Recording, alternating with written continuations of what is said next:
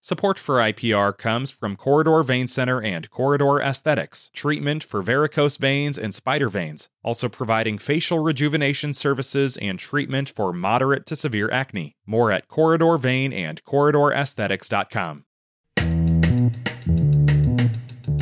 Today is Monday. It is the 12th of February. This is Here First from IPR News. I'm Michael Leland.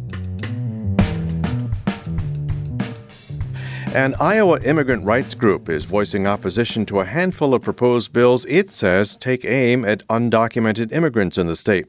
Members of the group Escucha Mi Voz will be at the Iowa Capitol later this morning to brief state lawmakers who are part of the International Affairs Committee. House and Senate are considering bills that would require Iowa businesses to use the federal E Verify program when hiring workers. Guillermo Trevino is the group's co director. He's also a pastor, and he says if passed, those bills would hurt the state's economy. We're already struggling to keep people here in Iowa. You know, one of the bad jokes behind the corn, our, our second biggest export is our young people.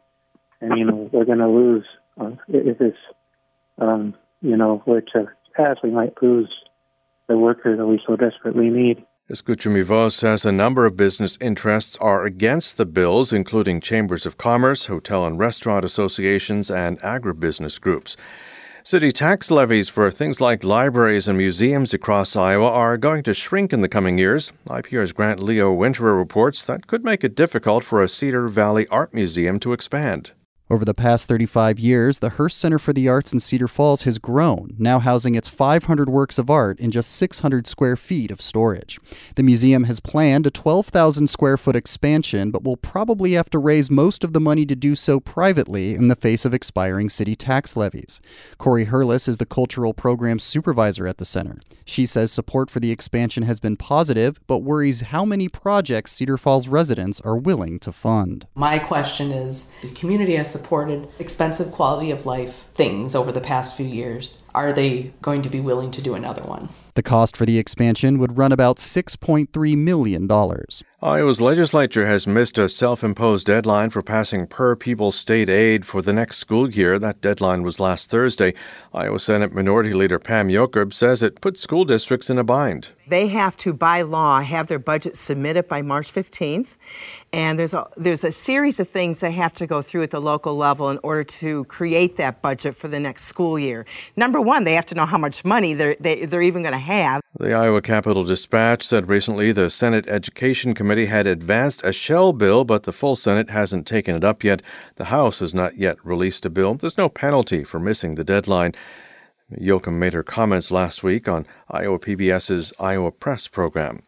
It is not just you. It has been a very cloudy winter over the Midwest, including much of Iowa. Harvest Public Media's Elizabeth Rembert reports the number of overcast days in January were higher than historical averages. The winter months tend to be the cloudiest part of the year, but this year it's been extra gloomy in much of the Midwest and Great Plains. That's according to data collected by the Iowa Environmental Mesonet. Andrew Stutzke is a TV meteorologist at WQAD in Moline, Illinois. His Quad Cities audience noticed the long stretch of overcast days. I had so many folks asking, like, is this way, way cloudier than normal? And I'm like, yeah, you're you're onto something. We've had very few days with full sunshine in January. During the winter, cold air and moisture get trapped at the ground. It all condenses into a thick, dense cloud blanketing the sky.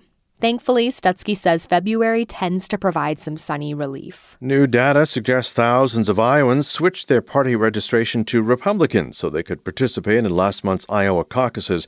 The Iowa Secretary of State's office says there were about 16,000 more registered Republicans in Iowa on February 1st than there were on January 1st. 4,800 Iowans registered as Republican for the first time. It's here first from IPR News. Hi, it's Terry Gross, the host of Fresh Air. We bring you in depth, long form interviews with actors, directors, musicians, authors, journalists, and more.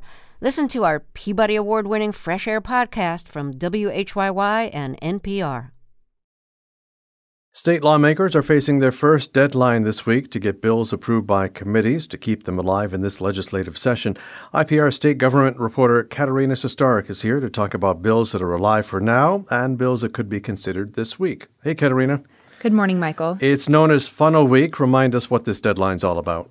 Funnel Week helps cut the number of proposals that are in play. So bills have to get approved by a committee in the chamber that they started in, and bills that don't get through could be considered dead for the year. But there are lots of exceptions to that rule. Anything dealing with taxes or spending doesn't need to pass this deadline, and the Republican majority has other ways of bringing bills back to life if they really want to. So, what are some of the major proposals that have already met this deadline?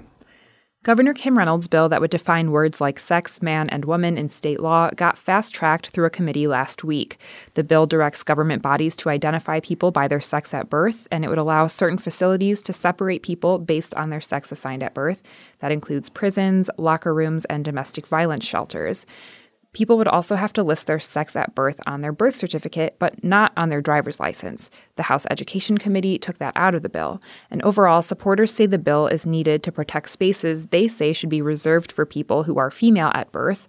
And opponents say this is dangerous discrimination against transgender Iowans and an overall attempt to erase LGBTQ people. And what else got through? Another Reynolds backed proposal would repeal the state law that requires state boards and commissions to be gender balanced. So that got through a committee last week. And opponents say this would reduce opportunities for women to be involved in government and to work their way up to higher office.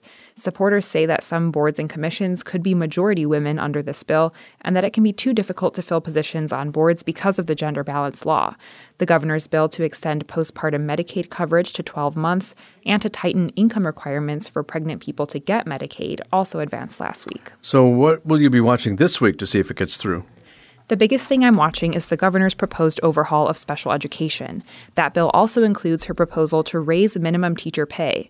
If this doesn't get through a committee this week, that would be a blow to Reynolds' agenda. But because these proposals deal with money, they can easily be brought up later in the session as lawmakers figure out education funding, which, by the way, the legislature has blown past its deadline to settle K 12 school funding. You also covered a bill last week dealing with public libraries. Where does that stand? It got through a subcommittee in the House last week, even as library directors and board members spoke out against the bill. So I'll be watching to see if that gets through a committee this week ahead of the funnel deadline. This bill would allow city councils to strip public library boards of their authority without putting those issues to a vote of city residents, which current law requires. And librarians are saying this would politicize libraries by allowing elected officials to decide what goes in a library, who works there, and how money is spent, and that city councils don't have proper training to manage a library. And while no one spoke in support of the bill at the meeting, the Republican lawmaker who advanced the bill said he's hearing from city council members who think that since they're elected, they should get more direct control over taxpayer dollars used for libraries. Immigrant rights advocates were at the State House last week protesting bills that target undocumented immigrants. What are Republicans proposing, and do those bills have a chance of getting through? It's really hard to say if they have a chance. You know, for the past several years, Republicans have considered requiring businesses to use a federal system to verify employees' immigration status, but that's never become law, but that's in play again. And this year, a bill has gotten through a committee that would prevent undocumented immigrants from getting in state tuition at public universities. Another would create a new crime of human smuggling that opponents say could criminalize driving someone who's undocumented to a doctor's appointment. And then there's a bill that would let the state deport people, even though the U.S. Supreme Court has ruled that only the federal government can do that. All right, this is already a lot. What else are you watching this week? Well, there's a public hearing this evening on the governor's bill related to defining man and woman in state law. That's at 5 o'clock, and people can sign up to speak on the legislature's website. I'll also be looking out for any signs of progress on K 12 education funding. IPR state government reporter Katerina Sostaric, thanks for this update. Thanks, Michael. And that's here first from IPR News. I'm Michael Leland.